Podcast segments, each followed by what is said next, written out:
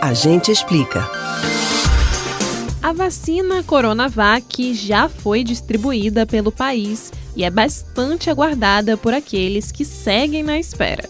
Apesar disso, a bula da Coronavac mostra que a vacina quase não tem contraindicações e causa pouca reação adversa.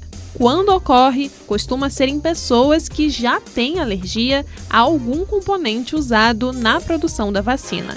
Um dos pontos destacados na bula diz respeito a quem deve procurar um médico antes de receber a vacina, que são apenas pacientes com doença aguda, início de enfermidade crônica e histórico de epilepsia ou convulsão. Sobre quem não deve se vacinar nesse momento está apenas as gestantes, lactantes e menores de 18 anos.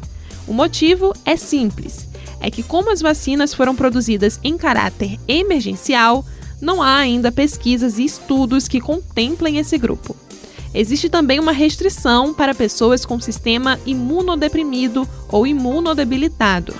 Essas devem ser vacinadas com pelo menos um mês de intervalo para não interferir na resposta imunológica, mas podem e devem ser vacinadas.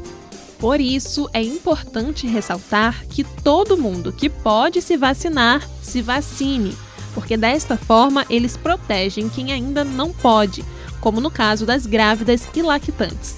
Vacinação é um pacto social em respeito a toda a população.